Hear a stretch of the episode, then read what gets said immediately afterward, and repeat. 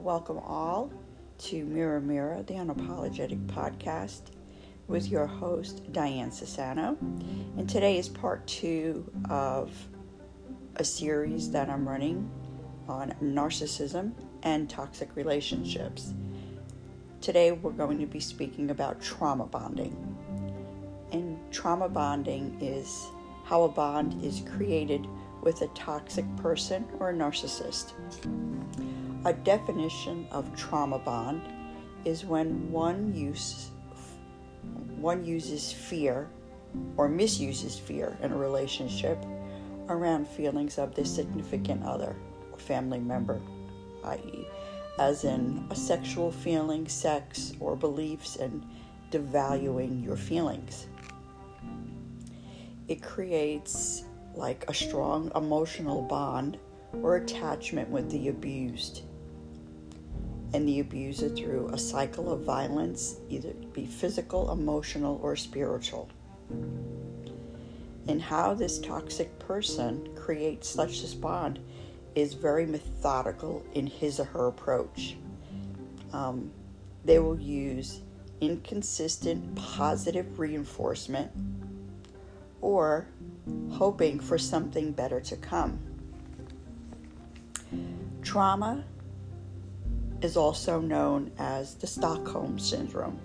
So I'm sure you've heard of that phrase over and over again the Stockholm Syndrome. Okay. And that is created when there is an extreme abuse being perpetrated in a relationship, kidnapping, or incestuous situation. It's also an ongoing attachment in a relationship where there is extreme pain diffused with a calm or less pain. And you can liken this trauma bonding as an addiction. Um, I'll give you an example like moments when you get euphoria and then all of a sudden you get zapped and all your energy and everything is sucked out of you. Um, and that happens through the process with the chemicals and hormones in your brain that's kind of like what an addiction is, and that's what happens to you when you get trauma bonded. Where and whereas you become dependent emotionally, physically, psychologically to this toxic being. My definition of healthy is key to understanding a good, healthy relationship, and that's what I hope I'm going to help you with here today. It's normal for a relationship to have a mutual experience of doing things together, you know, influencing each other, um, participating in your day and life events, you know, and whether it be a good time or a bad time, but in a healthy way. Abusive relationships um, definitely are traumatic and unhealthy. The bond with people, it's an abusive relationship. Um, and it's also stronger when that person was raised in an abusive household and environment. And and you and and and and it, for them they don't know that what the norm really is in a relationship because they never had it. They came from a place of abuse, so that's all they know how to give back. And after a while in this toxic relationship, um, perhaps if um, I can do this in a better way or exchange this part of me, just maybe I can change that part of the person. And this is the narrative that you say to yourself over and over again. Maybe I can change that person, or maybe I can do something better, or maybe I just need to change that part. So you're always looking at it's like it's your fault. You're blaming yourself for what's going on because your brain cannot understand your value system and your morals and how a person is just not you know in his mindset or her mindset you know you just can't grasp it. It's like a reality that doesn't make sense to you. And you know of course then you go through the feelings of that you have invested so much of yourself you just want a nugget, a little piece of love and understanding or something to back up to back up that this person has some type of normalcy or healthy relationship skills. And you will continually try and try. It's, it's a habit. Um, always making an effort, you know, wanting that reward, you know, and you keep it, and you have to keep in mind that, that what you're going through is an addiction. This is what happens to you in your brain and how hard it is to stop. Uh, you can liken it almost to like, uh, you know, wanting alcohol. Like you say, you're not going to drink, but you're an alcoholic, and you know you're you're dying for that drink, and you need that drink. Um, or you know, if you're trying to stop smoking and you can't stop smoking because you're addicted to the cigarettes, you know, it's the same kind of you know event that's happening with you. You know, then you get the withdrawal symptoms, and then you want to go back.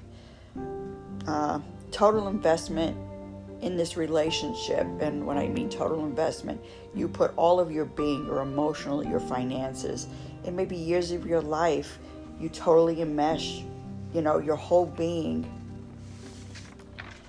and and you just can't understand, you know, why this person, you know, doesn't get you, and they destroy your values or they make you second think your values and your dreams and your hopes, and all that is being stripped away from you and and you become just like this robotic you know always trying to figure out a way to make it better and it's just not working. It's so traumatic to your entire being you will experience some or all of these you know physical reactions okay and i'm going to list out some that i know that i personally have gone through um, depression crying sobbing at any given moment. There doesn't have to be a reason why. It's just you're being affected or you're being triggered. Um, loss of reality. Um, you can um, uh, um, you can temporarily uh, have like uh, shakes, and it's your body's way of trying to come out of that stress mode. Like you become hyper vigilant. Um, you have violent mood swings um, and you have thoughts of revenge.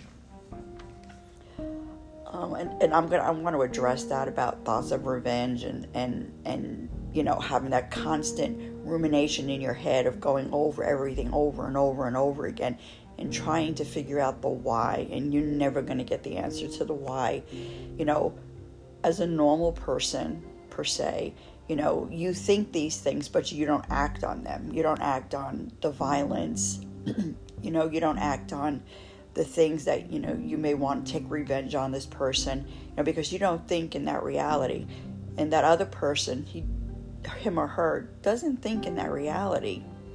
They're totally disconnected. They have a false self. Um, that false self that they have is where they live because they have to maintain, you know, that self, you know, to you and to other people because that's just where they live. They have this grandiosity idea that there's so much more and and and if you strip that away from them, that's usually when the discard and the devaluation process happens. Okay, um, you have a, a deep loss of self, your identity, and which makes so much sense because you become so enmeshed with this toxic being that it's everything that he says and or she says that have done to you it's replaced with all the things that you believe within yourself and that's and that's where you really need to focus your healing. Um, you can lose your sense of purpose you know because you're in that narrative again staying there um, believing that or disbelieving everything that have happened. It's like you're in a nightmare and you just can't wake up from it. You have habits that are self defecting going into a relationship with another person, hoping that you can heal your past with this new person or relationship. You need to give yourself some space and time to heal, to you know, regain your balance and your harmony within yourself. And it's going to take a while. I'm not going to kid you. you may suffer continuous, you know, effects from anxiety. And from this anxiety, you can have um, physical illnesses, um, truly. Just these pains and these aches can come, and you don't know why they're coming. And you just constantly walk around, you know, with this bad feeling, this cloud, this denseness within your body. Um, as a healer, um, what what I've done to help myself um, I know to be gentle and kind to me as I'm going through this um, because you did suffer a truly traumatic experience. And I can tell you, you're never going to have the why because it's never going to make sense to you because they don't know why they do it either. They're not, they're, they know right from wrong, but they, their behavior always chooses what's best for them. Um, meditation, I can tell you, is a is a really good tool if you don't use it, do use it because it does help calm you and, and center you and bring you back to a place of, you know, meeting yourself again, relearning who you are, and, and bringing all of you back together. Um, journal. Do a lot of journaling, especially on your fears this way, they're not stuck inside of you, and then you can look at them and deal with them one at a time. Because the biggest thing that take away from a trauma bonding is that you have fears around around issues or emotions that you never had before, and you're so afraid to begin life anew because you don't know how you're going to do it, how you're going to survive without this person in your life. And it's so, it's just the most horrible feeling in the world. And I'm telling you this from personal experience. So you just have to surround yourself with a lot of supportive people and you take your time. You don't have to heal yourself according to what everybody else says. And if you do find yourself in a place where you're just not coming around or you're not seeing the light or you're not getting any clarity, do seek out a professional, but make sure this professional is a certified person in NPD disorders because most psychiatrists, psychologists, or therapists do not recognize the victim as as as a truth. They just don't recognize that as as someone actually suffering you know PTSD you know from this traumatic experience and it's really hard when you know what you went through and and you're talking to someone and they're just like disbelieving because they saw this person as oh you know he or she oh they were so kind and they went out of their way and they always did everything nice. But you know what you went through and don't discount it or don't make less of it. You know your pain and everything. You have a right you know to feel and know and, and to be validated for what you went through. So that's why, again, I say if you need to seek help because you're not moving any further along in, you know in your healing process make sure this person definitely knows npd disorders. Um, but journaling like i said is really good um, and you know I, uh, there's a book that I read. Um, I can't remember who who wrote it, but it's it's called "Be Prepared to Be Tortured," um, and that was a great book, and that helped me some.